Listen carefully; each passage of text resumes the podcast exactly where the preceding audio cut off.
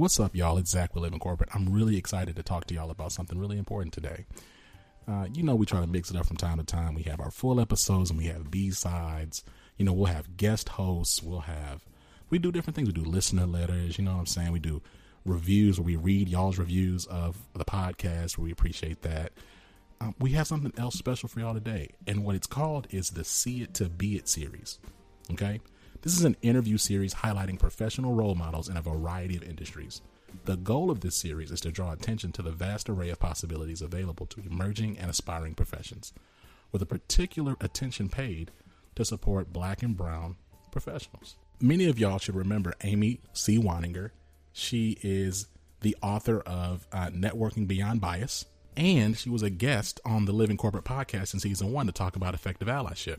Well, Amy has continued on Living Corporate as a writer, and she's also blessed us with uh, a partnership and getting a special series out. So, what you're going to hear is Amy talking to a variety of black and brown professionals, as I said at the top, from a variety of industries. And it's going to be really cool because it's really going to zoom in from a technical perspective on what they do, while at the same time, hopefully inspiring folks who may not see themselves in that industry to actually see themselves. Hence the title, See It to Be It. You see what I'm saying? All right. So, with that being said, I'm going to go ahead and dip. The next thing you're going to hear is an interview with Amy C. Waninger and an amazing minority professional. Catch y'all next time. Peace.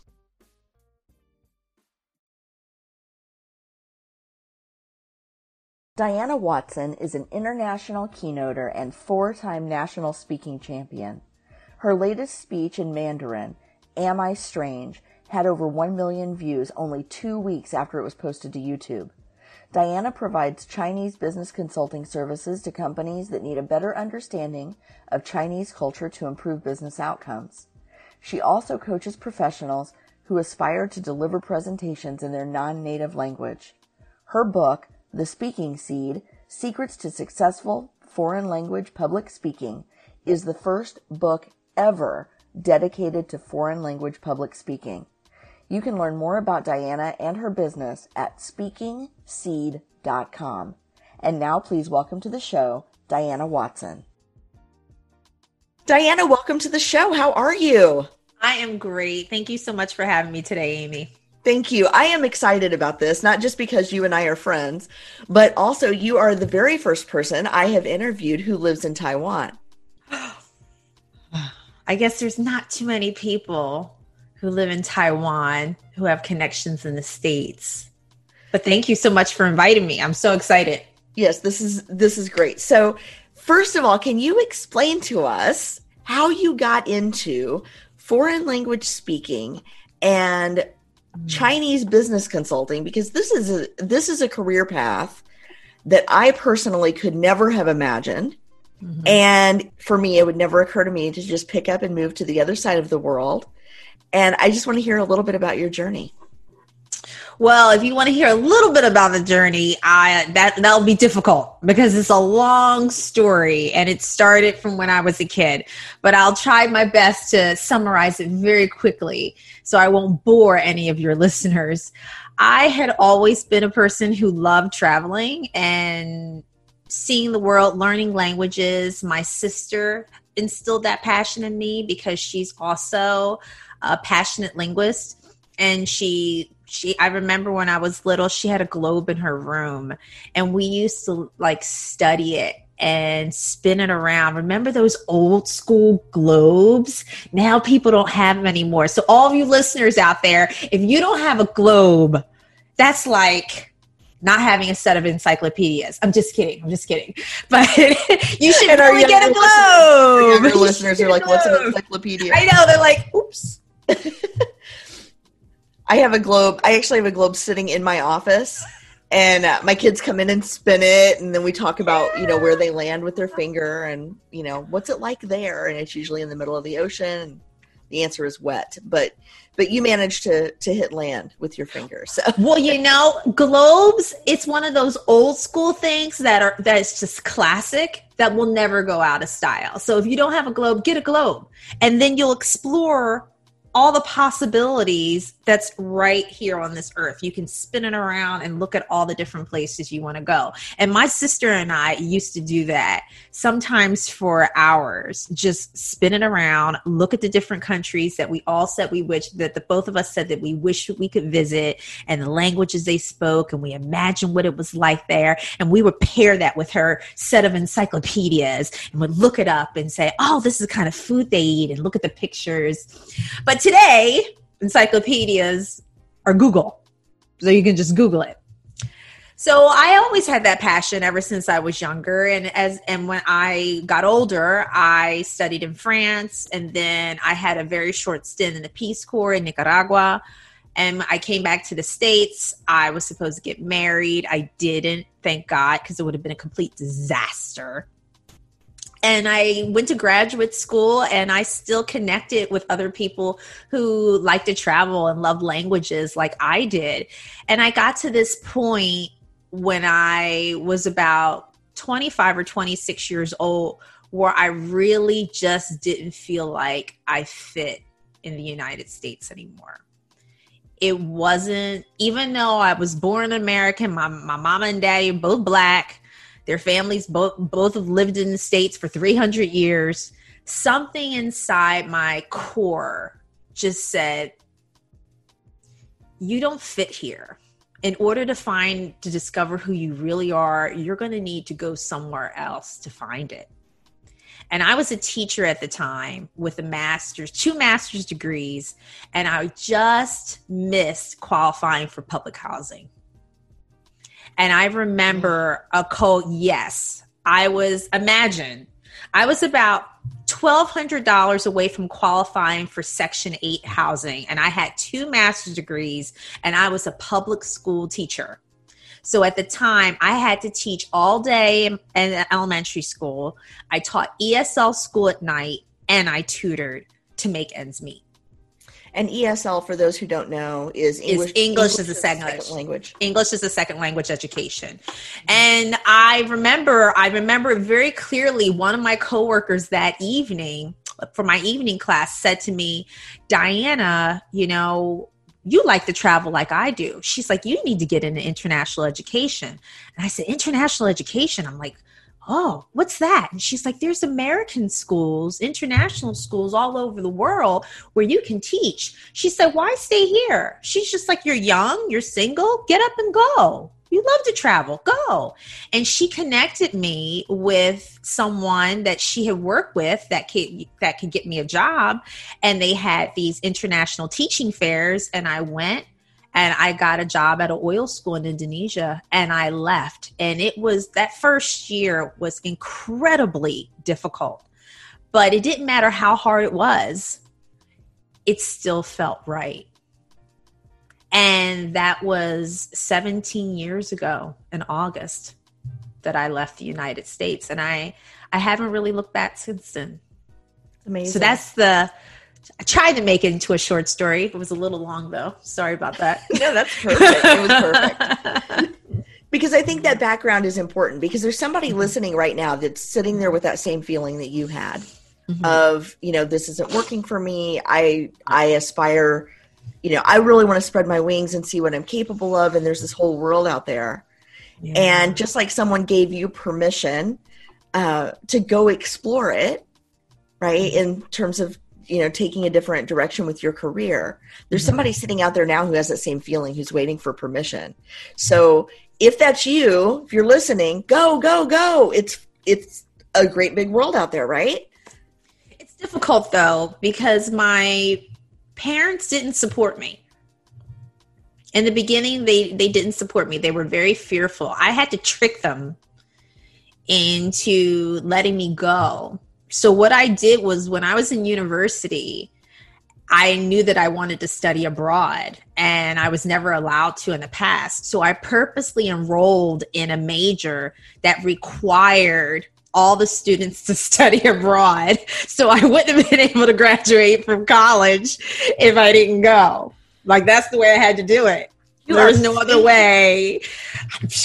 I, you know, hey, you got to do what you got to do. I mean, there was no way my mama and my daddy were going to be like, oh, you're just going to fly off to France and wear some beret and eating and flirting with those boys? Are you crazy? But I did. I figured out a way to do it and I did it. And now, now they're just like, it's, it's just, is no big deal to them. When other people say, "Oh, my baby's going to study for 6 months. What am I going to do?" My parents are like, "6 months? Are you kidding me?" That's nothing. Let me counsel you for a minute. Like they're the experts now. But it didn't start off that way. It took a long time and I'm really proud of them because I share this so much particularly for people of color where we have very tight family community well, very tight familiar relationship, family relationship. And it's not particularly common for us to go and study abroad and to and because when you're abroad you're you're alone, your families are worried, things could happen.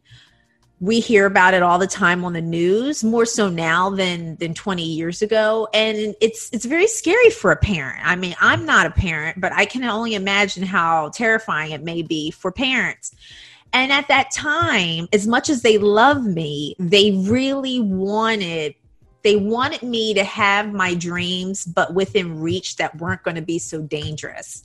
And I still in my mind it wasn't being dangerous. The most dangerous thing is ignoring your dreams, throwing them in the drawer and, and, and pushing it in and not re- opening it up and and and taking the opportunity to just possibly let it fall if that's where if that's what's supposed to happen. I think that's the scariest thing. And they were raised differently. They were put you know brought up in a different time where stability was most important and I can look back now and really respect that. And they can respect what I help them to do by pushing them more and more forward thinking into, you know, understanding about other cultures and other people and why that's important, particularly now with everything that's going on. They understand so much about the world because of the lens that I've been able to provide for them. So we're both learning from each other. You know, I always thought that, you know, oh, your parents know everything. No, they really don't, but you still have to respect them. so. This is true. no offense, mom and dad. If you end up listening to this, I love you. I love you. I love you. we love our parents. we love our parents, course. Yeah. So, um, but I did want to ask you about your experience being a Black American in Taiwan. Because that's sure. something that a lot of people are probably really curious about. How are you received there? What are the race dynamics like there? Okay. So I have been in Taiwan 15 years. When I first came, I would always get the question, Where are you from? I'm from the United States. Where are your parents from? My parents are from the United States. Where are your grandparents from? The United States. I would get that question over and over again. But they were they weren't rude. Every once in a while I would get the, you know, the stare where someone would look at me because I had darker skin and they would be like, "Ugh, it's just disgusting." And I would just laugh it off because in my thinking, I'm like, I grew up in the United States where like all my white friends died for my color. Like they would sunbathe all day long. And I'm just like, it was effortless. everyone wanted a, a beautiful tan complexion that I had. And in here, everyone wanted bleached white skin. And there were times where it was challenging, but I wouldn't say it was as challenging as other Asian countries because Taiwan is very unique, where culturally I consider them to be more like Chinese Californians. They're kind of hippie and open minded. So they knew that I was different and they would comment on it, but at the same time, they embraced the differentness that I possessed like it attracted attracted them and it didn't influence how they treated me for the most part. I mean i'm not going to say that this was 100% of course i had my run-ins with you know idiots every now and again but i would say by and far it was you know maybe 5 5% but once obama became president, all that changed. I mean, his racial background was examined so much and talked about so much. And it just completely, and I wouldn't say just only in Taiwan, just like on a massive scale globally, people finally understood that wait a minute, you don't have to be blonde hair, blue eyes to be an American.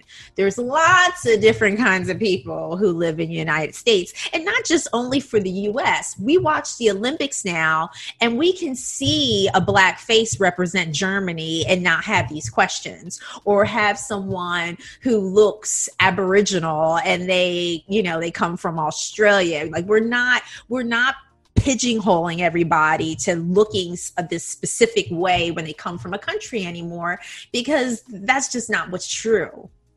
And I really respect Taiwanese people a lot for that because even though they they didn't understand when I first came, they were open to understanding. And I really challenge if anyone's interested in traveling, you know, if you happen to come across people who are asking you questions, Americans tend to be so sometimes so easily offended because you know people's PC lens isn't up and they're just being honest. It's just it's a part of education. It's a part of people understanding who we are and what makes us different and realizing that these just aren't bridges but these these they're they are bridges. They're not meant to separate us but to connect us. So the more open you can be about talking about you know your hair texture and how you talk you know you you handle your hair and your color skin and how you feel about it the more people can understand. So be patient.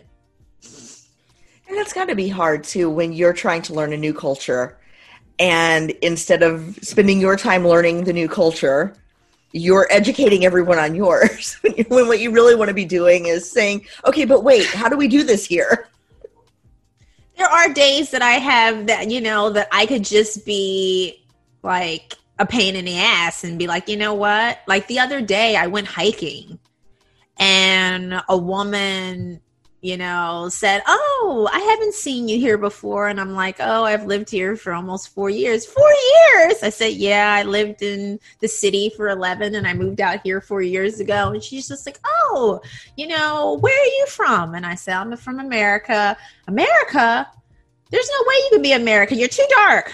And I'm like, Okay. this is an older woman. I'm used to this. It's the countryside. I said, Oh, you know, my parents lived there for many years, da da da da da. And then she says something else. And I said, You obviously don't know American history. And she said, I don't. She said, I'm sorry.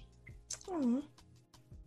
But this is what people really have to understand. So, you know, it's hard for me. Mm-hmm. But then, you know, and when I have a bad day, I don't have patience. I'm like, you know what? You're just so stupid. Like, I'm like over this, okay? but then, you know, and then, but with that attitude, sometimes it takes you back to be, you know what, Diana, you are not perfect either, girlfriend. You got a lot of your own issues. There's a lot of different things that you don't know about. There's a lot of dumb questions you ask. Hey, not everybody had all the advantages that you've had. So I felt bad when I said that to her. I was like, I'm so awful. But you know, she was pretty cool about it. Like she didn't, you know, she said she was sorry and then, you know, she just kept on going. So the next time I see her hiking, you know, I won't be so mean to her. well, hey, we all have good and bad days. I get it. Now, to be fair, I know nothing about Taiwanese history. So if right. there's someone here and I ask them a question, they could probably throw that at me and I'd say, you know what? You got me. I, I know nothing. So although it's how you probably, ask too. It's yes. how you ask. So culturally, you know, she's like, ah, it's just like, ah. got it. So your work, your work now, though, is focused on helping companies, U.S. companies, understand Chinese cultural norms mm-hmm. so that they can be more successful in business. Mm-hmm. Because we're operating in an increasingly global economy. And I know that that's just such an overused phrase, but it's so true. And, mm-hmm. you know, right now during um, kind of peak pandemic around the world, we're seeing how connected we all are. Um, so, how do you engage with these companies? Um, and for those of us sitting in the US who are not as familiar with Chinese culture and who don't yet have roles where we interact internationally, can you tell us what's something basic that we need to know as we prepare ourselves to enter into this global marketplace? I would say the first thing that you need to prepare yourself before you enter the global marketplace is to understand how much you don't know. I have found so often, and I don't want to say this about everyone, but Westerners in general tend to talk a lot in comparison to Eastern people. They tend to think they know a lot in comparison to Eastern people. And after living here for a long time and seeing how the Buddhists and Taoists and Hindu, like all these different Eastern philosophies, really mold the people into being very more timid, more observant, very good listeners, not so quick to react, more mild mannered and controlled. It's such a big difference to Western thinking and approach to handling business in, in particular. So you really need to understand how much you don't know. Even if you think you know, you don't know. And to be to be humble to that fact always just just walk right in to a situation and admit that there's things that you don't know and ask open-ended questions and you wait for the responses and you listen and take in the responses. Hear their pain points. Hear what they're interested in doing. So often we're busy talking talking talking talking talking talking talking talking talking. And they're busy listening and taking everything in. But at the end of the day, they're the ones getting the best deal. And we're wearing ourselves out. and we're thinking we're the ones that got the best deal when we really didn't. Yeah. So I would say that's probably number one. Just learn to listen and understand that you don't know everything that's going on. So yeah that's that's first first first first because the cultures are just so different. So. And i would say that's great advice not just if you're dealing with asian countries but if you're dealing with anyone right? Ask yeah. more questions yeah. uh, listen more than you talk and it's interesting that that humility that listening component and i try to share it with it with people over and over and over again and i see that same mistake done again and again and again and again and they don't make that mistake. Because most of the time they're busy thinking and they're in it for the long game. And we're busy running our mouths and saying different things and we really don't totally understand. We we're not seeing the big picture. We think we do, but you have to really look if to understand the big picture you need to be able to examine things on a bunch of different sides and to know everything from a bunch of different sides you need to also the most important thing you need to know that you don't know so you have to just get the input from all these different types of sources and that was a hard lesson for me to know to learn as you know, a black woman from Philly, I was just like, oh no, she thinks she's, you know, and I've learned, I'm like, you know what, Diana? You know, you put your foot in your mouth one too many times. You thought you knew what you were doing and you didn't, or it appeared as being one way and it wasn't, or she she or he came off as a little abrasive but they really aren't so many times down through the years, I really thought that I had it all figured out. And the older I get and the longer I'm here, the more that I know that I don't know. So I think that's good advice. And I think a lot of us, as we get older, we start to learn that naturally, even if we haven't traveled the world. but but there's that yeah. moment, right? There's that moment where you think, oh man, did I really, you know, Amy, really spend all my life speaking like that?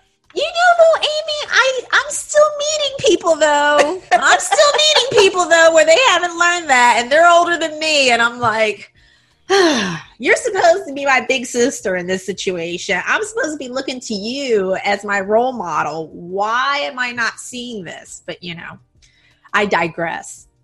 We all get there in our own time. We all we do. do. We do. or and we some do. of us don't get there at all. But that's another. That's a story right. for another day. Right. Right. So, Diana, tell me a little bit about, you know, what do you see in terms of trends for the work that you're doing, this consulting work cross culturally that you're doing? Do you think that this is going to be a growing industry, and uh, or do you see it leveling off? Well, before COVID nineteen, I definitely did. Everything's changed because of COVID nineteen. Pre COVID nineteen, things were well, I don't want to say pre COVID 19. I would say a year before COVID 19, anything Chinese was like very, very, very, very hot. And then there was the US China trade war where things leveled off quite a bit because, you know, the US and, and China with the tariffs and everything, that it was just a back and forth war that was going on. And as a result, quite a bit of the visas were not for Chinese visas, not Taiwanese visas. Chinese visas were rejected. So, quite, you know, very, very few Chinese were able to come to the US. And when they come to the US, they have incredible buying power. Out of all the tourists that come to the US, 20% of all sales are from Chinese tourists alone. 20%. So, particularly for luxury goods, but not even just for luxury goods. Luxury goods, drugstore products, they dominated. So everyone wanted and encouraged Chinese consumers. But then when everything happened with the US trade war, it slagged off substantially. I would say probably by 70%. And then, of course, with COVID 19, is at almost nothing other than you know university students and chinese americans who immigrated after university or, or what have you and now like i said for the most part everyone had to go back to china or taiwan if they were university students if they're full-time workers they're still in the states but a lot of those statistics aren't even available now because of covid-19 i believe that it'll make a comeback but we're in such uncertain times right now until we get a vaccine. I'm not sure exactly what the future holds. I'm just like everybody else wondering how will this play out for Chinese consumer behavior globally. They're so important globally. Like every country cares about chinese tourism and consumer behavior because they've they've they've got the money. They're the largest market in the world and they and they travel particularly chinese new year. But now the fear after covid-19 had spread mainly during the Christmas, New Year, and Chinese New Year holidays, it was able to spread all over the world so quickly. So I hope that doesn't affect people and their views of Chinese people because it's like anything else. I mean, no one had control over the virus. It's something that happened because of the use of wet markets in Wuhan. But I'm fearful of the discrimination that has arose, particularly in Western countries after COVID 19 approached. So I really hope in the future that it will it will make I'm sure we'll make a comeback, but I hope that it'll be after, you know, it'll be sooner rather than later, at least for my business. But for now I've I've realized that I've had to pivot. So thank you for that because I think it's, you know, it's interesting we're in this this weird moment but I think, you know, long view, things even out over the long view probably. if someone's interested in doing what you're doing in cross cultural consulting or in um, even foreign language, which we didn't even have time to talk about, all the work you do in foreign language public speaking. Mm-hmm. If that's something that they're interested in, where can they learn more about this kind of work? Well, if they're interested in foreign language public speaking, they can look at my website at speakingseed.com. You can find me. I can help you if there is a speech that you want to write in another language. I also published a book it's not on sale on Amazon in the US yet. I'm so sorry, but it is in Taiwan. And I can also give you a PDF copy if you oh. email Ooh. me yes, an advanced reader copy. And you can just go under speakingseed.com. You can send me an email and I will give you an advanced reader copy if you're interested in taking a look at it. Or you can just get a sample from the website. And my website is very good. We're under the About tab. It explains the whole process of why foreign language public speaking is important, how we can use public, like speeches to be able to accelerate our foreign language learning. That was what basically how I was able to improve my Chinese speaking by making speeches to help with my Chinese fluency because I really, really struggled and regular classes weren't cutting it. And all the other methods I was just too lazy to do. So I made speeches. I did. That's wonderful. So, so you compensated for laziness by public speaking, which most people public speaking is the exact opposite, right? It's not a motivator, it's the thing that they run from. So, I love your approach, Diana. I love speeches. So it worked it worked for me cuz I got the the writing practice, I got the reading practice. I was able to work on my intonation and and just my fluency improved. It was hard but you know, everybody finds like when it comes to language learning, you kind of have to find that secret sauce that works for you. It's not the same for everybody. And we're learning that with foreign language learning research, you're recognizing now that the traditional, you know, reading, writing, listening, speaking, pronunciation, and la la la la la la, it doesn't work for everybody in that in that exact amount, like that exact format. Different people learn languages in different ways, and it's all based on motivation what motivates you. For some people, it's not speaking at all. They don't even want to really speak. They just love literature. I know plenty of people here where their spoken English is horrible, but they can read Shakespeare and they love it because that's what motivates them. That's what works for them. And then I know other people where their reading and writing's terrible and they're very fluent English speakers. So you have to find that secret sauce that just works for you, that keeps you motivated and interested in using that foreign language and understand that that's that connection to help you understand other people in the world. That is beautiful. Diana Watson, thank you so much for your time today. Thank this you, Amy. So thank you for having me. Thank you for having me, Amy.